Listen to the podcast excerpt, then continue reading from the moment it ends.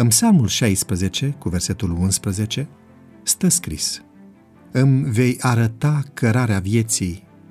Înaintea feței tale sunt bucurii nespuse și desfătări veșnice în dreapta ta.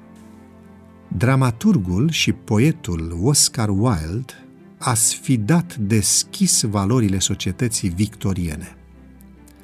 Opera lui literară a alimentat filozofia umanistă de tipul dacă îți produce plăcere, fă-o, care domină și azi societatea noastră și viața multor tineri. În romanul intitulat Portretul lui Dorian Gray, ne este prezentată povestea vieții unui tânăr care dorea să trăiască la maximum orice plăcere, iar consecințele destrăbărării sale să nu se răsfrângă asupra sa, ci asupra portretului său pictat de pictorul Basil Hallward. Dorința lui s-a împlinit. Portretul a fost aruncat în podul casei, iar tânărul a pornit aventura.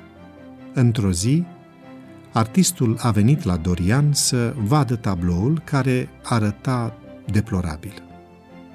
În zadar l-a implorat pe Dorian să se îndrepte. Necăjit de dojana primită, cu o lovitură de pumnal, Dorian l-a ucis pe artist, după care a înfipt cuțitul în pânza tabloului. Atunci, cu un țipăt îngrozitor s-a prăbușit mort la pământ.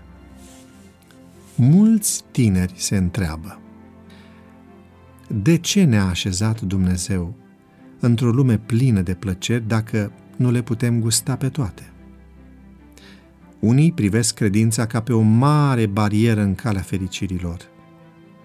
Cred că Dumnezeu se bucură să ne vadă triști, chinuindu-ne și de aceea interzice prin intermediul legii morale plăcerea. Nimic nu este mai fals decât această descriere a lui Dumnezeu. Biblia ne spune, citez, îmi vei arăta cărarea vieții, înaintea feței tale sunt bucurii nespuse și desfătări veșnice în dreapta ta. Plăcerea nu este invenția noastră, ci a lui Dumnezeu.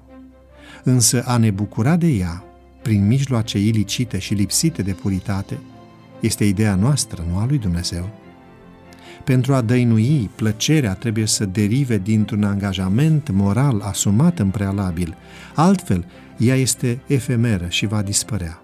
Utilizată în afara unui cadru moral, plăcerea va avea efecte dezastruoase asupra sufletului omenesc, exact inversul celor căutate. Nu te lăsa amăgit de ispitele acestei lumi. Trăiește fiecare zi în cadrul moral oferit de Dumnezeu și nu vei regreta. Roagă-te pentru tinerii înșelați de plăcerile efemere ale acestei lumi. Propuneți ca, în scurt timp, să împărtășești cu un tânăr captivat de izvoarele înșelătoare ale acestei lumi bucuria unei vieți trăite lângă Dumnezeu.